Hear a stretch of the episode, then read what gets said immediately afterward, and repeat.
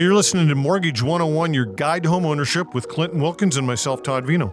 On this segment, we took calls from listeners. We talked about risk of fraud with mortgages, insurance, title fraud, clearing your mortgage, how to protect yourself against title fraud, tiny homes, special regulations, insurance, how they are financed, and rates.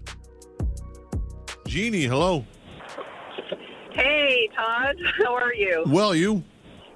I'm good. I've got a question for Clint. Hey, Clint, Excellent. I appreciate all the information that you provide on, on the show. It's it's so great to always hear your advice. Thank you. So, my question is this. I've heard from several people that have told me that it's not a good idea to clear off your mortgage. And the reasoning they've given is number one, um, if you have no mortgage, then companies won't insure you. And reason number two, if you have no mortgage, then it makes it easier for fraudsters to steal your property. Is any of this true, or is it a good idea to work towards clearing your mortgage? Well, you know, I think paying off the mortgage is okay, but I think having a registration on the property is important. Uh, there's certainly a lot of title fraud that's happening across this country, and it's specifically happening to seniors and snowbirds. People will go away, and the fraudsters will come in, you know, replicate their ID, and then put a charge on their property. Then suddenly the property's in foreclosure. So th- I think the key is you can pay off your mortgage but still have a registration on your property. So maybe at that point you put a home equity line of credit on there. You don't need to use it, but as long as it's there and it's registered, your title will be protected. Personally, I've never heard of insurance company not insuring someone with a mortgage, so I think that might be a fallacy. But I think protecting the title in terms of title fraud, having a registration on there is going to be really important. We're also going to have a guest here on uh, November 30th, our final show of this year uh, from First Canadian Title, and she's going to talk maybe a little bit more about what does title insurance look like, and we can talk maybe a little bit more about title fraud and stuff like that. Okay, and so it's.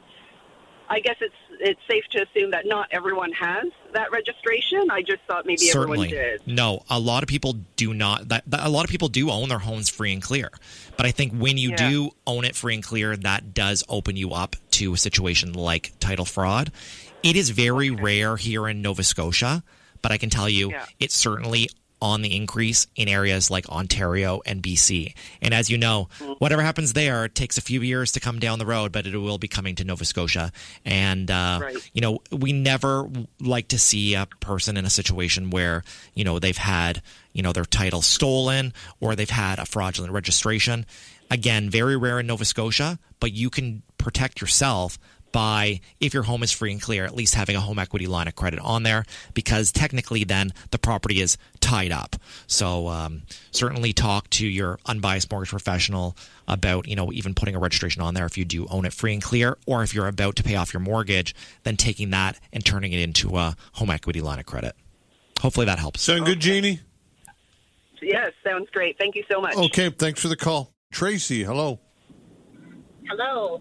I just have a quick question for you guys about um, tiny homes, just because I know that's coming into the community here mm-hmm. now. It's More popular for in other provinces as it is. Mm-hmm. Yeah. So, what are the stipulations for getting a mortgage for a tiny home? Like, do you have to own the property, or is there a specific way that they finance? Mm-hmm. Is it just done done like an R- RV loan? I'm just questioning. Yeah, there's there's a couple different ways. So the most most of the tiny homes that we are seeing are on a foundation. So they're a home, uh, but very very small square footage. So maybe they're like a one bedroom or a two bedroom. And typically when we say small square footage, I'm talking like sub 700 square feet. Like we had one the other day that was 500 or 495 square feet. And typically those types of properties need to be insured with the Canadian Mortgage and Housing Corporation. So typically, when we're doing a, a transaction on a tiny home, we'll do it as a purchase, but it might not be able to be refinanced down the road because really uh, the whole idea with the tiny home is that they need to have that insurance because that's providing the lender with an extra layer of protection. It's basically uh, protecting the loan 100%, especially uh, if they do get the insurance from the Canadian Mortgage Housing Corporation. So the one that I, I did just recently, the borrower put down 20%, but we still insured it with the Canadian Mortgage and Housing Corporation because then it gave the bank the security that if something did go wrong, and they had to foreclose on that property, uh, CMHC then would provide uh, all the coverage. And they're certainly becoming more and more popular, and banks are changing their appetite into you know lending on tiny homes. But I would say, Okay. by and large, the the types of transaction we're seeing are a purchase and majority of these purchases are being high ratio insured. Now let's say this tiny home is not on a foundation. Let's say it's on a like a trailer or uh, it's on wheels or something like that.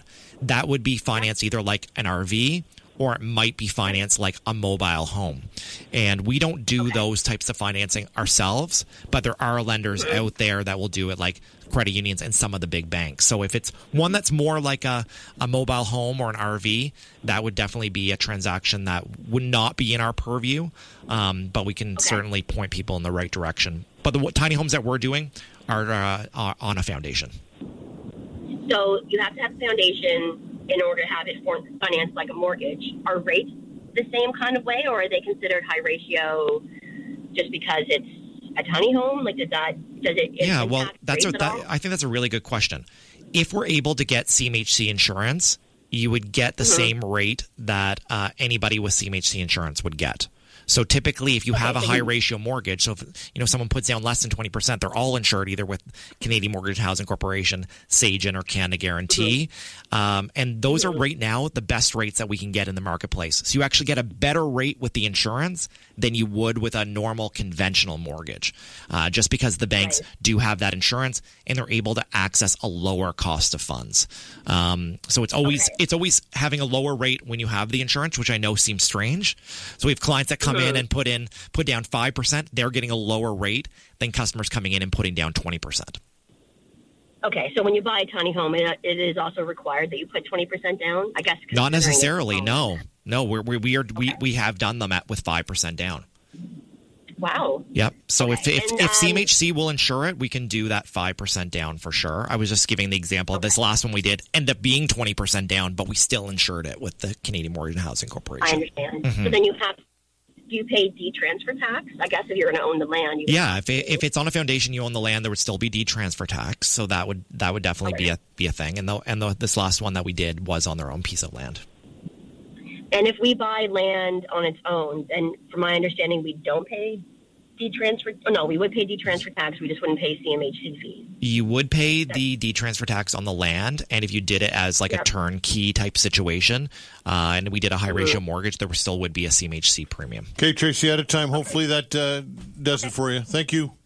No, it's great. Thank Okay, you. great stuff. Uh, we had a couple people we didn't get to. Uh, for that, we apologize, but it just speaks to the uh, importance and the interest in all of this stuff, Clinton, right? I know it's it's it's great, and we're going to be back here on November 30th. We have another couple great guests lined up, and we're going to be taking your calls, which is Mm-hmm. awesome. So if we didn't get to you today, save your question, or if you didn't get up the gumption to call us, you can certainly save Get a your hold of you. question. How do people get a hold of you? They can uh, visit us online at teamclinton.ca slash radio. We have hundreds of blog posts on there. You can find clips of uh, Todd's Our show old and our show from Yeah. uh, Mortgage 101. Lots of great content. You can contact us uh, on there and uh, links to our social media. So certainly check it out. And, you know, I thank all the listeners for tuning in. This is our second show of Financial Literacy Month. I think November is so important. And uh, we're going to continue pumping out that education. If you've liked what you've heard and you want to learn more, feel free to visit us online at teamclinton.ca.